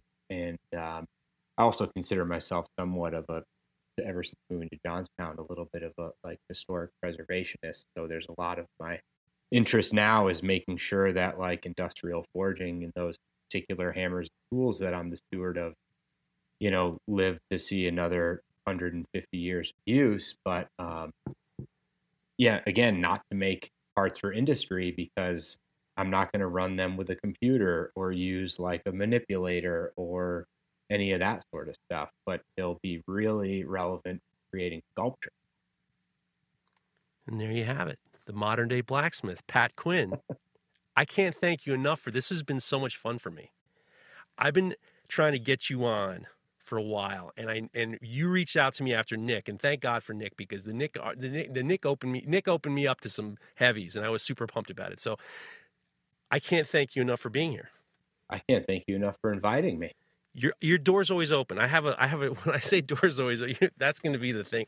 Door's always open for you. Anytime you want to come on, anytime you want to do anything, if you need anything from me, I have always got your back. I know you always I'm, have, I'm, man. I really appreciate it. I hope, because I believe in my heart that if you ever had a Christmas party, an employee Christmas party, I might be like, I don't know, I might be maybe invited. I don't know if I can drive down to Johnstown, but I would like to know that it maybe the intention of an invitation might be there. Yeah, of course. There you go. That's all I wanted. So Pat Quinn, go follow Pat Quinn, guys. It's Handforged in V T on Instagram. Follow the center. It's at Center for Metal Arts. Yeah. Yep. On Instagram. Go to their website, go check out their stuff, support this very important, probably one of the most important blacksmithing facilities in the United States. one hundred percent. You can go down there, and Jesse Savage will teach you how to make a, a bottle opener. Yeah. I mean, you got you got a pile of people down there. It's going to be great.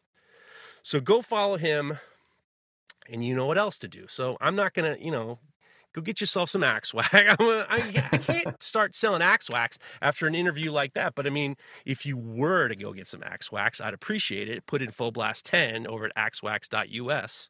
And then if you need some Isotunes, go put in Full Blast ten for ten dollars off on your Isotunes. And and and thank you once again. I appreciate it, Pat. You're you're a gentleman, and I appreciate it. And next week, we're definitely having... young Will Stelter. I got him all squared away. All our technical problems are over from my end. And we're going to see him there. We're going to see you next Friday, and have a wonderful weekend, everybody. Bye-bye. If you like this show, take a look at our other shows made for makers just like you at w w w dot makery dot network.